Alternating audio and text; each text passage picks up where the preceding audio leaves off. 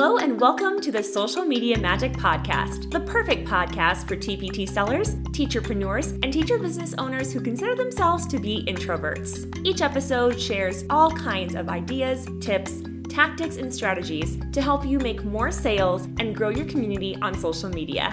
Without further ado, let's get on to today's episode. Welcome or welcome back to the Social Media Magic Podcast. I'm Brittany Verlenich. I'm a content strategist, social media manager, and a total marketing nerd, as well as the host of this show. So, welcome. I'm glad you're here.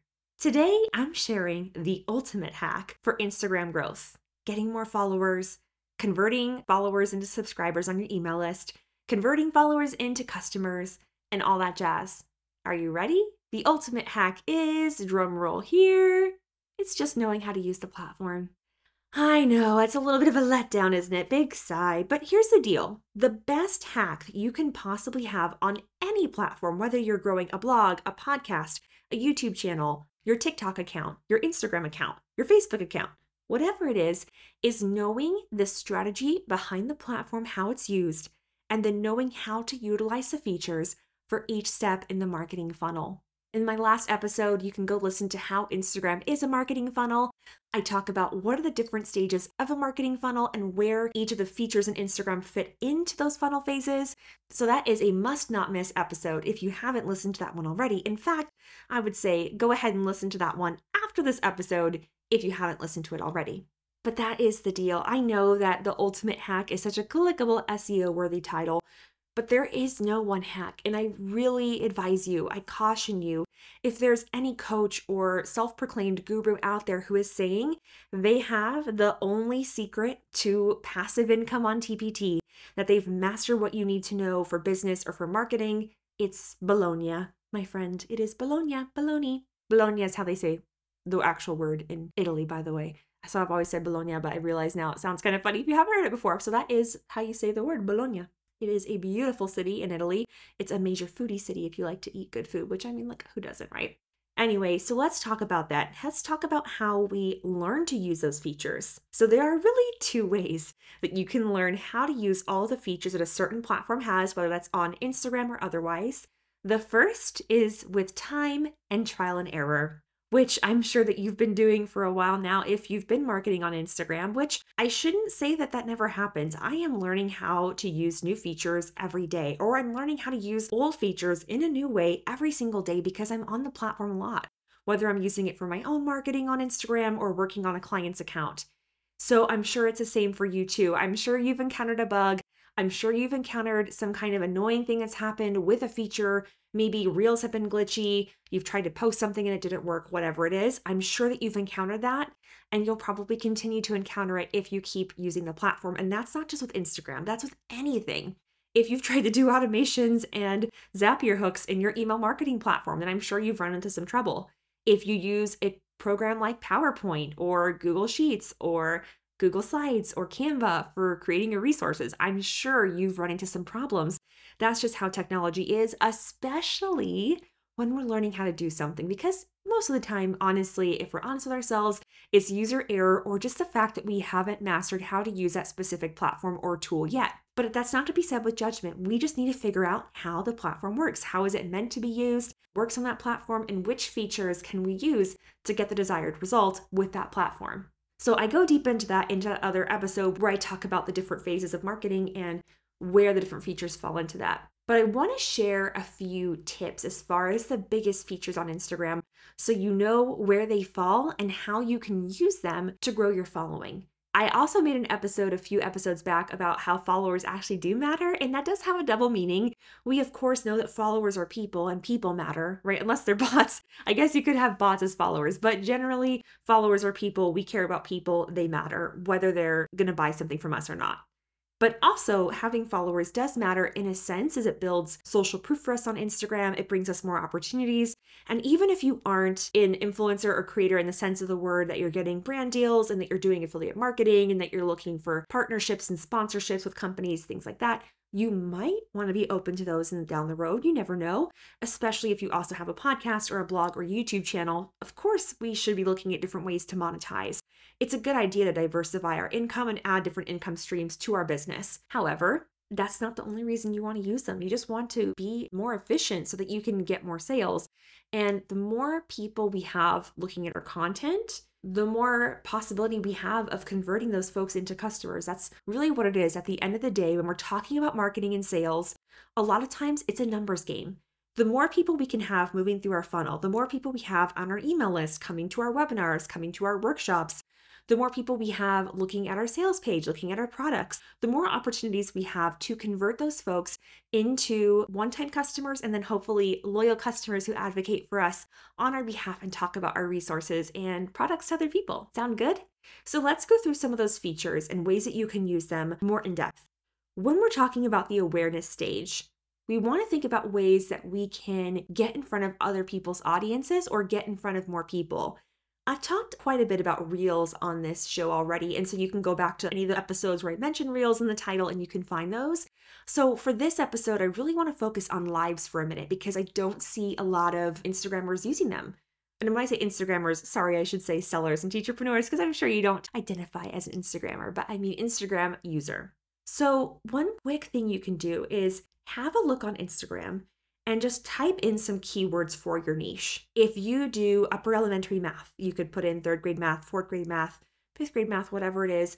Go find some people that have a following already in that niche. Now, a word about this anytime we're pitching ourselves or we're trying to do a collaboration or we're networking with people, we have to remember that not everybody's going to say yes to us every single time. That's okay. In fact, it's perfectly normal. It's actually normal to get no's about 80% of the time in any kind of sales or collaboration. So don't beat yourself up. Don't take it personally. You're just making the connection. You probably don't want to just reach out to somebody with a cold pitch anyway if you've never talked to them before.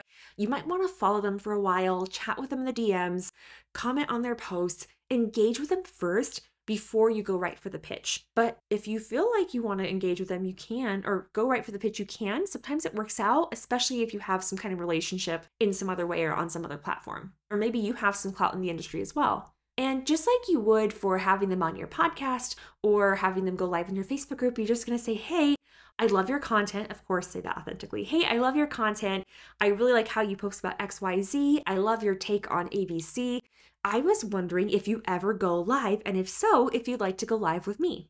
I do this sometimes with other people. I don't do it consistently, although I've thought about doing it more, especially because I've been planning these episodes out. And what it does is one, it gets you talking. So if you have any kind of course or membership or any kind of video content, it gives someone who might not have seen you before the chance to see how you work, how you speak, how you operate, and also to hear your opinions, your values, your mission. It's a lot better, especially if you have a hard time getting really short and condensed on reels, on TikToks, because you have more time. You can go as long as you want on a live.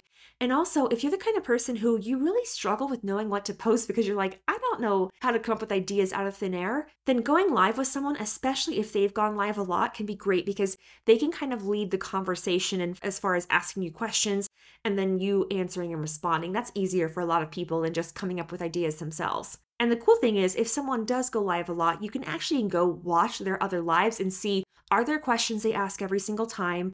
Are there certain topics that they tend to go on? And do you have something to add to that that maybe their audience hasn't seen before? And just like you would do if you were pitching to get on a podcast, you always want to provide a new angle. What is something they haven't talked about? Or do you have a certain take or a method or a strategy that they haven't covered yet with their audience that their audience can benefit from? Because any proper influencer or thought leader, they're thinking about their audience first and so you want to think about their audience first too. What can you do to add value to the people who are following the person that you're looking to go live with? I promise you, 90% of the time, if you can show that you have a way to add value, it's going to be good. Okay, let's talk about carousels and feed posts. So, when we're talking about getting those in front of more people, I've already shared a lot of strategies in episodes about how to get reach with. I kind of have a mini series on that. So, go back and listen to those episodes if you're really new to Instagram and you're learning what are the best practices for carousel posts, feed posts, etc. But just some little quick things. If you want to get some more eyes on your content, here are a couple of things you can do. One thing you can do is with your feed posts, with your carousel posts, if you're trying to get them in front of new people, you can do a collaborative post where you add someone as you tag people and say, like, this maybe you guys work together on creating the content for that post, or you just agreed in advance that you're going to share each other's stuff and you're going to tag each other. Or you could say, like, a top 10 roundup post. Like, here are the top 10 podcasts I listen to about social media marketing. This person, this person, this person has this show. You tag them in the post, and then I would also tag them in your stories. So I don't always do this, but you'll see a lot with any content I have and with my clients is I usually share carousel posts and feed posts twice. I share to my stories one time as a new post, just giving people a heads up if they want to go look at it themselves, kind of like as a little notification because sometimes people get notifications that someone has posted a new story, but they don't get the notification of a new post, so they can go and see it. And then usually the next day, I will go through and share the actual slides to my stories because not everybody checks their stories for every person that they follow every single day. So the first day I shared it was really for those really super fans who are like gonna see all my stuff as soon as they can. They're gonna go look at it right away. The second one is for anyone who didn't see the first post and they have opportunities to engage with the content right in the story. So if you go on my Instagram profile, you can see examples of this. If you just go click any of my highlights, you can see stories that I've shared and then I've highlighted to my stories, and they kind of take you on a progression of like you would see in a carousel post except for that I have a little more text added. I maybe have some of my own thoughts. I have ways to engage, like I have like click stickers, I have question boxes, I have polls, I have shared responses that other people have shared with me. There's just a little more there than they would see on my feed. So, thinking about that, that gives you more opportunities to get the content seen itself. And once you share it to your stories, it's much easier for people to share.